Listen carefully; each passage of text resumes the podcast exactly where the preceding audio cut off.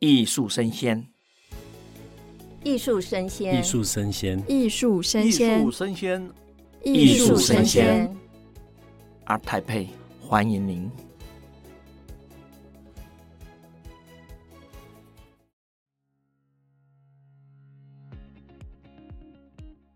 大家好，欢迎收听艺术生鲜 ART TAIPEI Live Talk，我是 Live Podcast 专场主持人。国立台湾师范大学美术馆筹备处主任白世明，台北国际艺术博览会十月二十号到二十三号在台北世贸一馆盛大展开，欢迎各位前来与我们共襄盛举。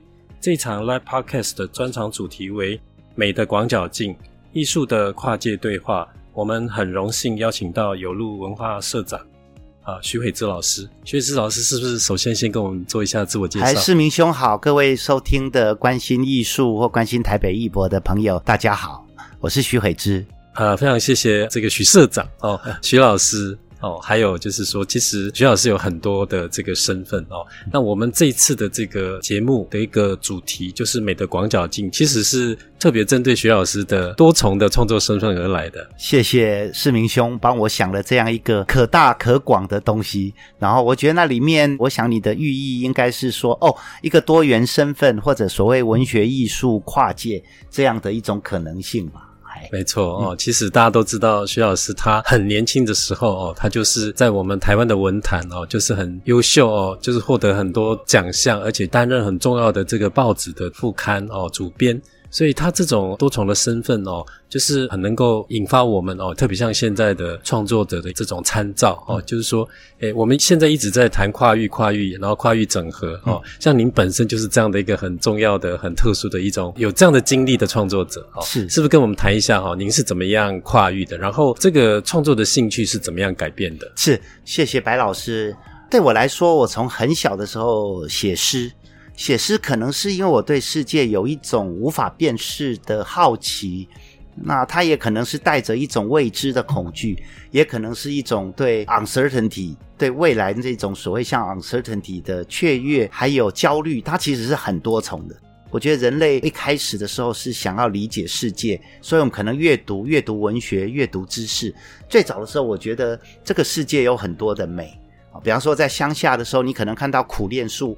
然后在初春快到清明节的时候，所有的树开满了碎的小紫花，然后整个原野上都是，或者是台风要来临前夕，然后你可能会发现稻田里都是几千几万只的蜻蜓在飞，或者可能在夜晚的乡居里面看到萤火虫在水边，又美丽又神秘又诡谲。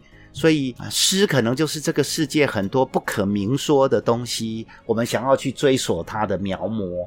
好，那有些时候也可能是感时应物的心情。那这个东西牵涉到一瞬间那一种，我觉得心灵产生一个移动的位移的一种重新的辨识或喜悦。您是艺术评论的专家，是一个艺术史的专家。我举一个例子来说，就好像年轻的时候。可能在画册上看到罗丹的《永恒的仰慕者》那个作品，可是等到巴黎在罗丹美术馆看到的时候，哇！我记得我第二天又去看了，你会觉得他像圣母痛子，又像一种爱怜。他原来比那个画册上的照片多那么多重的身份，或者可能我们读聂鲁达的诗，或者读杨牧的诗，在写一个俯视木瓜溪。然后或者读到聂鲁达的诗，在讲革命跟爱情那种混合的一种决绝，一种浪漫。我觉得诗扮演最重要的角色，就是让我们僵化的心灵得到一个新的启动。我想那个根源在哪里？那至于跨界这件事，后来我真的觉得我还是都有一点像是从诗意或诗性出发，想要去描摹，在这个世界上有什么是更精致一点的、更深邃一点的，然后更专注一点的。它成为我们意识可以对话，然后活得更好的一种凭借，它也就是一种自我的完成。嗯，非常好哦。我想我们的听众朋友听到这个回哲老师他这一番话，一定有非常非常多的这种感触啦。就是说，其实他是一位很善感，但是不一定是多愁啦。哦，多愁也有，多愁也有嘛。哦，很多少年维特烦恼这样子哦。就是说，对于我们的这种生命经历，然后我们所处的环境哦，然后这些事实上都是我们创作很重要的来源。但是就是说，可能有些人他们天生可能比较倾向于。理工，嗯，哦，或者是科学的，嗯，他们可能对于这种呃眼前所见所闻啊，他们就没有办法就是用钢笔或者是用画笔来描述嘛。嗯，但是您刚刚提到，就是说，其实可能您刚刚的那一番话，其实让我感觉到，就是您是一个非常有创造力的，甚至就是联想力的，是，这就是对于观看生命啊，这个外部环境都有很深邃的看法哦。我觉得您是一个天生的创作者。可能一开始先从文字，是从文学好的角度哦，但是我觉得就是说，您的这些，比如说文学创作、诗的创作，将来一定会变成您之后的。我讲就是说，你年轻的时候跟到现在是变成您之后再转化到，比如说出版业哦，嗯、或者是做报纸的这个主编，嗯，好副刊的主编，或者是说现在您是一位书艺的创作者。就是墨作的这个创作者，嗯、哦，这中间一定有一些关系吧？是不是也可以再帮我们做一些联系？一个人的生命组成，像马克思说的，也是历史的产物。比方说，为什么说历史的产物？像在前一个问题里，我回应白老师说的，就我乡下的经历，那些美好的，它可能是萤火虫，可能是蜻蜓满天飞，但是它也可能是一条蛇。在树梢上，从你惊吓了你。世界是很多元的。那我自己作为一个敏感的小孩的时候，我自觉诗是我一种中间的 buffer 缓冲区。现实的不可测，现实的不全然可知，诗就是我中间很安全的一个缓冲，它让我可以出入于其中，又出乎其外。那到比较幸运，七八年前开始有画廊邀约我去展览的时候。我就想到了，我究竟要做些什么？嗯，那我其实是蛮 follow 自己的内心。比方说，我很想用滴流或用踏滴漏去呈现墨能呈现的一种世界，就好像那个黑色的墨，其实它的墨迹也会是我心机的一部分。那从这里慢慢的衍生，那我可能也是因为我念化工的，所以我就非常有实验室勇于尝试的精神，各种工具，各种颜料。然后，这种工具颜料之外，各式各样的纸，生纸、熟纸、高芝麻纸，纤维强壮的，或者是一个别人所在这个领域完成的东西，写一个汉字。那写一个汉字，你怎么样可以去呈现一种精神，呈现一种感觉？我就从这里一步一步的。去试着去开创，那也如同您刚刚所说，做一个评论家，其实你虽然是一个归纳，要说出道理，说出门道，甚至是给人家一条，把一个作品或一些人的作品摆在他历史的 context 上下文之中的人，其实人做创作者又何尝不是自我跟世界之间的 context？那那种上下文，我们在中间创作，就是那一个输送带，就是那个任意门，也就是那一个带领别人透过观看你的创作，他就可以到达另外一个所在。有一点像法国诗人韩波说的：“到更远一点的地方，生命可以不止在这里。”那您的很多评论啊，或者艺术史的撰写都很打动我。比方我有时候看他升起羡慕的心，就说：“哦，透过文字。”或者你文字描述了哪一个艺术家的作品，替我们归纳出他诗人的可贵的敏感，同时也是一个集体的意识。用荣格的话来说，所以我觉得创作者的幸福或幸运就在这里。那更迷人的，其实有创作经验的朋友都知道，您大学念美术系也画过那么好的画，虽然后来你放弃创作，成为一个学者，那种创作有一种超出你预期到达的地方。你可能染一个墨的时候，那个墨韵跟那个纸那天的湿度，它给你一个神而明知的不可测的地方，有一点像是波兰诗人 Wisława Szymborska 说的话。他说：“Certainty is beautiful, 而 uncertainty is more beautiful still。”就是变幻不可测，你不全然可知的东西，其实不就是生命的呃 reality 吗？那我觉得。这也是这七八年来开始被邀约到展览，到我越来花越多时间创作，它能带给我很深刻的喜悦。好，谢谢哦。那刚刚您提到有一些哦，我觉得很有趣的观点哈，就是说诗是一个对于这个创作者来讲，它是一个他跟外部世界的一个缓冲哦，一个 buffer。那我也不禁想到，就是说，哎，我们会因为生命经历的一种扩充延展，然后我们这种所谓的缓冲，可能会形式会改变哦。然后您刚刚提到，就是比如说，我也开始从事一些策展啦，然后写评论哦。嗯，对我来讲，其实也是身份的转变，也是有某种嗯，因应不同生命阶段的一种缓冲。嗯，哦，就是我也必须要重新再去学习。嗯，我现在遇到的一种新的生命阶段，事实上我身份转变了。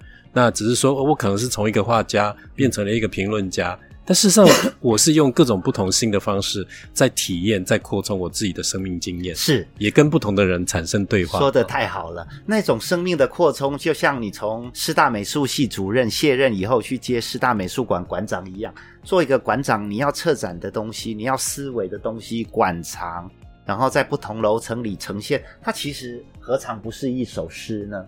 世间万物迷人之处，何尝不是一首诗呢？我们年轻一点的时候看日本节目《料理东西君》，对不对？看到一个做酱油的达人，做味噌的达人，看到在京都一个料亭里，一个主人他怎么种了日本芦笛，然后在傍晚的夜色里铺了沙，是枯山水或枯山水。世间因为美，虽然一切都会消失，都会幻化，但是美也变成了一种。我觉得就像你刚刚说的，角色辨认时候，你其实可以感受到你生命充满丰富多元可能。我觉得那是一种会让自己喜悦的元素啊。做编辑也跟，比方说，当然跟你做馆长是不一样，但是道理也有相通。然后以前年轻的时候做副刊主编，你可能有一块版面，可能 Teresa 修女死了，然后你可能邀了一篇稿子，你要帮他下一个美美的题目，感动人。让别人得到一种触动，愿意读这篇文章。你可能旁边要搭配了什么样的文章，或者一首小诗，那总是会无穷无尽的排列组合里面，让我们觉得很不一样。就好像刚去参加您担任馆长的师大美术馆，我记得那一天哦，你会看到的就台湾美术院之外哪一层楼有一个沉浸式的体验，那其实是一个你想象的一个图谱，一个戏谱。那这个戏谱要透过一种敏感的心。跟尝试，可是这一种跨越，每一次你都会往前多一点，再更前进一点。我觉得那是我们生命的某一种意志。对啊，我觉得很感动哦。就是说，这个我们可能因应各种不同新的生命阶段的一种挑战哈，或者是我觉得这是人因为自己有走出来，所以你自己会找到很多不同的路。那么至于就是说你要怎么走这条路，事实上就是要看当下，看很多事是因缘而来了哈。是。对，所以我会觉得，就是我们在谈这个美的广角镜这个问题，就是说，我们现在这个社会呢，其实是一种多元化的社会，嗯，然后我们需要的是一种跨领域的人才，嗯，也就是说，好像不能讲说三头六臂啦，但是应该是说，就是能够适应各种环境变迁，可以活下来的一个人类哈，哦，嗯，所以我觉得我们也不断是在进化当中。对，这个进化就好像，就讲我的本业好了，我是个 editor，我是一个出版社的老板。那你可能就是像蒋勋老师最近给了我一本新书，叫写他的文青时代。好，他的文青时代，我们找了他十几岁到二十几岁的东西，你还能加上什么呢？你用什么样的封面色泽呢？是一种浅浅的苹果绿的颜色，跟一种灰黑，它带来什么样的情绪跟感受呢？那个神而明之，其实就是一种创作道理相通。所以世明兄讲说，在这个时代，我们三头六臂，乌宁说。能者多劳哈，或者哎，孔老夫子说吾少 也见故多能鄙视。但是这是一个多极多元的社会，每一个 career，然后或者说每一种领域里面，大家其实是有互相交织影响的东西越大，这确实是这个时代的倾向。好啊，接下来我们就要进入真正今天的这个对谈的重心哦。嗯嗯、因为刚刚徐老师哈，悔之兄有讲到，就是他近期啊在做这个书艺的创作。是这个，当然我们会讲，就是说可能我们之前写作是拿毛笔写或用钢笔写，嗯、但就是说这个手写的这件事情对于你们来讲是一致的。即使这个形式是一致的，但是就是说它呈现出来的一个所谓美的样貌，嗯、艺术的形式。嗯啊，是很不一样的，对不对？是接下来就是想请谈一下，就是说您这样的一个书艺啊、书作的这种创作哦、嗯、的一个开端，还有就是说您有很多关于您的诗作，或者是说有这个经文，嗯、最近在这个板桥也有一个展览哦，就是在展这个写经嘛，嗯，对不对？对。那您可不可以帮我们谈一下，就是说您的书作、书艺的创作的这一段历程？嗯、是。比方说，现在在由华梵大学人文艺术学院黄志扬院长，他所策了一个展，他找了好多位我心仪的书法名家，他们对于抄经 （sutra writings） 这种事情的书写，还有跟他衍生的东西，然后我被邀约在里面，当然很高兴。那同时我也想到说，哦。我自己做一个创作者，我可以跟别人怎么样有差异，标示出我的特性。比方说，我们看到杜忠告老师写那种几乎绑书的大字，然后那么有气魄的对联；比方说，我们看到林荣达先生，他把一整卷的《金刚经》用美丽的色缄写完，裱成一个卷轴，然后他的字那么的美。比方说，我们会看到黄志扬老师哦，他有一种心形变化的大小字的呼应，或者我很喜欢的书法家赵宇修在里面也有他写经的作品。那对我来说，我并不是一个所谓练书法的人，那我写的字要怎么样有我的性情、我的特色？那我展出的作品里面，我有一件就是写寒山子的诗，唐代寒山子。那大家都知道，寒山是他的诗里都有寒山，可是不知其人，未知他真正是谁。那我就用墨来做了一个意境，以后我自己模拟了寒山，就是写了一个寒山诗来论寒山是什么。那诗的能力或者诗的敏感度是我创作的根源，我就从那里出发。或者我们今天可能就看到一个哇，日本的一字书用一个字大书，很多人都这么写。那可能我也是有一些作品也是其中的这样的尝试。那我可能写个云。白云的云，我要呈现什么样的云？是楚辞里云中君的云，还是我们看到的现实里面白云苍狗幻化的美丽，或者是变幻中的一种我们讲美的震惊？那所以这个云要怎么呈现？其实它就带着你的心绪、心念，它也带着你对这个世界的感知。那所以创作是这样的一种喜悦，就跟佛法说的，你就是独一无二、珍贵的人，所以他也让我感到一种喜悦。那另外，刚刚白老师提到，除了板桥的展以外，那其实有一些我们比方说一种不同的生命经验，它是也有跨界或者是多元结合的好玩。我是一个很在意表背的人，所以我作品的装词其实常常是跟表背师会有讨论。啊，我有很多作品的香料，我可能都是希望他们帮我染，因为我厌恶跟人家一样的颜色，因为心灵不应该穿制服，那为什么作品应该要穿制服？啊，如果艺术的可贵是因为我们是一个可以面对自己诚恳的 liberal，那成为这样的一个自由主义者，我们应该是更加呈现我们的独一无二，所以我就是努力的去尝试。去试各式各样的可能，甚至包括材质的使用。对，你刚刚提到很重要，就是说，其实大家都知道，艺术应该是要有创造性的哈。是，但是对于就是说要追求什么，您刚刚提到一个很重要的关键词，就是 uncertainty 嘛，哦，就是说不确定性。但是，就是好像我们在这个确定跟不确定的中间，我们要寻找一种妥协吗？是一种平衡，嗯、一种交织，是一种突破。哦，这个对创作者来讲都是必经之路。是，我们要去除所谓的保守的抄袭主义，嗯，我们要追求心灵的自由。您刚刚讲自由主义，哦，是。然后这些就是对这个创作者来讲都是非常困难，可能要花一辈子的时间才有办法去寻找的。哈，是。像您从很年轻的时候，就是二十岁以前就开始创作，然后一直到现在，就是说历经了很多不同的美的试探。哦，然后这个广角镜，我们讲到就是用更开阔的视角，嗯。角度，或者是说镜片啊，是去观看这个五颜六色的世界嘛？是。但是就是说，可能不同的工具、媒材、方法，它辐射出来的这个视觉意象的结果，事实上是不同哈。嗯、所以你刚刚讲到很重要，就是说，透过诗或文学的创作，转化到书作、嗯、手墨的创作，嗯、其实这个是相通的，对不对？哈。还有就是说，您刚刚提到，您很多年来也因为家人的关系，有开始学佛哈、嗯，然后念诵了很多佛经，嗯，嗯然后甚至在用抄写经文作为一种自我心念修炼的一种媒介嘛，哈。是。那您觉得就是说，现在这种所谓的诶书法啦、书作的这种创作，对你们来讲，跟诗有什么样的最大不同？说的太好了，诗对我来说像是一瞬间的爆发，它像是一只狮子要去抓一只兔子，它的全神贯注。然后我觉得禅宗或者是我们说专注的，不管什么宗教的修行，可能也是接近这样。所以刚刚您讲到，比方说我父亲很年轻的时候生病，那时候他中年，我很年轻，他可能诱发我写了一本诗集，叫做《我佛莫要为我流泪》。然后佛陀如果知道我这么痛苦，那时候年轻时候我的自怜自爱，他应该也会为我掉眼泪吧。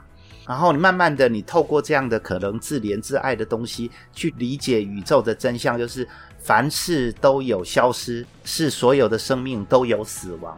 去知道这件事的时候，你都知道道理了，但是你还是会恐惧。所以最早的时候抄经，可能是一种我自发性的，我就回到一个很专注的，只有写。然后抄纸的时候，写那些纸的时候，慢慢的越写，你就会停下来去思维。因为写字是比念诵慢的，你就会把这些经文再想一次，它就内化成你精神的一部分。所以我的创作的部分最早虽然说从抄经而起，但是我也慢慢的希望透过我自己对佛法的喜爱或者对美的喜爱，我把它融合或理解的方式，用我的方式把它呈现出来。所以它其实经过这个转译的过程里面，也是我生命的学习跟成长。所以创作能带来的喜悦，就是说，哦，你原来不只是一个书写者，你原来也是一个整理者、解释者。你可能要超越那个抄袭主义，你是一个自由主义。但是最终，我觉得它带领我们最深刻的喜悦跟感受是，你也建立了你自己某一种超越主义，在有跟无世间。现实跟所谓性灵或灵性这样的追求里面，你也达到了不一样的东西，大概就是这样的意思。所以我觉得这个是很能够触发大家的一种内在哈的一个体验啊。嗯嗯、然后刚刚您提到，就是说诗的创作对您来讲，事实上是一种需要更具有强大专注力的，但是它却是在瞬间迸发，是好像是做那个灵光一现的时候，那个诗就完成哦。对，至少核心的意象跟那种句子可能都是那时候。嘿，是确实，我自己的写作是这样。嗯，但是书法啦、书作这个部分，其实是您有经过一个转化的历程。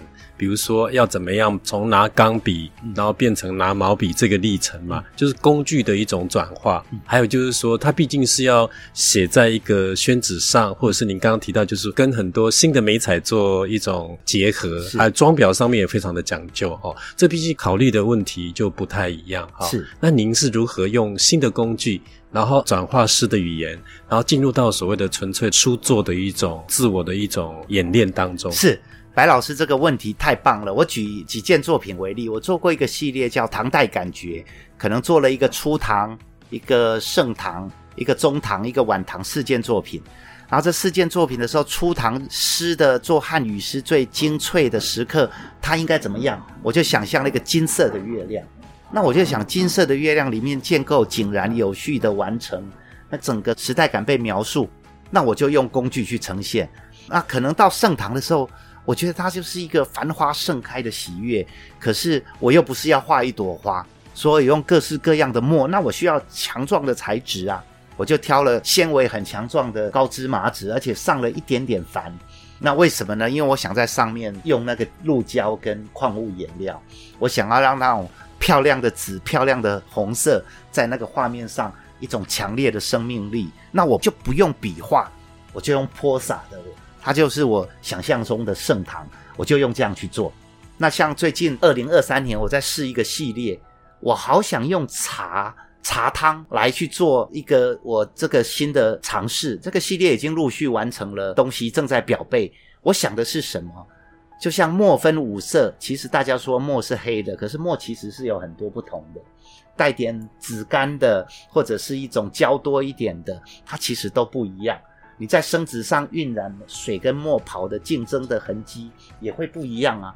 然后这种细节里，最后我就想到，我就用各式各样的纸去试茶汤。啊，那我用收集各式各样的茶，煮不同的浓度，在不同干的时候，不同的工具、毛笔，我要让他们互相追赶。那种互相追赶的时候，是你原来有一个你设定预期的东西，是以诗意的感觉为核心，我要达成那样。比方我有一件作品叫做《夜深花睡去》，就苏轼的海棠诗。对对，就是只恐夜深花睡去，然后我就要描写夜深的时候，一朵花。在可见与不可见、微微的阴翳跟光中，它怎么呈现？那我就为了要呈现这个，我就去试各式各样的浓度的茶。好，然后我其实最近已经煮茶煮到整个家应该都是茶器吧，哈。但是那种尝试的时候，你就知道说，我还是从一个诗意的核心，然后要达成这样的视觉效果的时候，然后那种尝试，其实有时候带着失败，但是更多的时候带着勇敢。所以这就是刚刚施明兄说的某一种想法到达成的时候的 try and error。哇，太惊人了！哇，我想各位听众一定听到这边哦，一定迫不及待的很想看看我们许悔之老师的最新的创作成果哦。他刚刚提到那个事情，我觉得很惊讶，就是说怎么样去体现出盛唐哦。或者是中唐、晚唐这些事情，我从来没有想过。就是说，诶，我们有一种新的方法、新的概念跟新的行动。还有就是用茶汤，我们日常生活当中每个人都喝过茶、喝过咖啡，然后怎么转化到这个有诗意、诗境的一个所谓的书法创作上面来？哦，所以这些其实都是很令人震撼哦。还有就是让人家很惊讶的一些创作的一种新的成果哈，我们非常拭目以待哦。好，那我们今天哦，就是非常谢谢许悔之老师接受我们这个节目的邀访哦。那本时段节目《美的广角镜：艺术的跨界对话》专访就到这个地方告一个段落。更多精彩内容，请继续锁定中华民国画廊协会哦 Clubhouse 的账号，或到各大的 Podcast 平台搜寻、哦“艺术生鲜 ART TAIPEI Live Talk” 哦。也欢迎您在十月二十到二十三号来台北世贸艺馆，与我们一同参与第三十届台北国际艺术博览会哦。但一定要在博览会哦找到我们徐伟之老师的作品哦，来体验一下刚刚这么样令人惊讶的一个新作的发表哈、哦。再次谢谢徐伟之老师，谢谢施明兄，也谢谢收听的观众，祝大家平安。好，谢谢。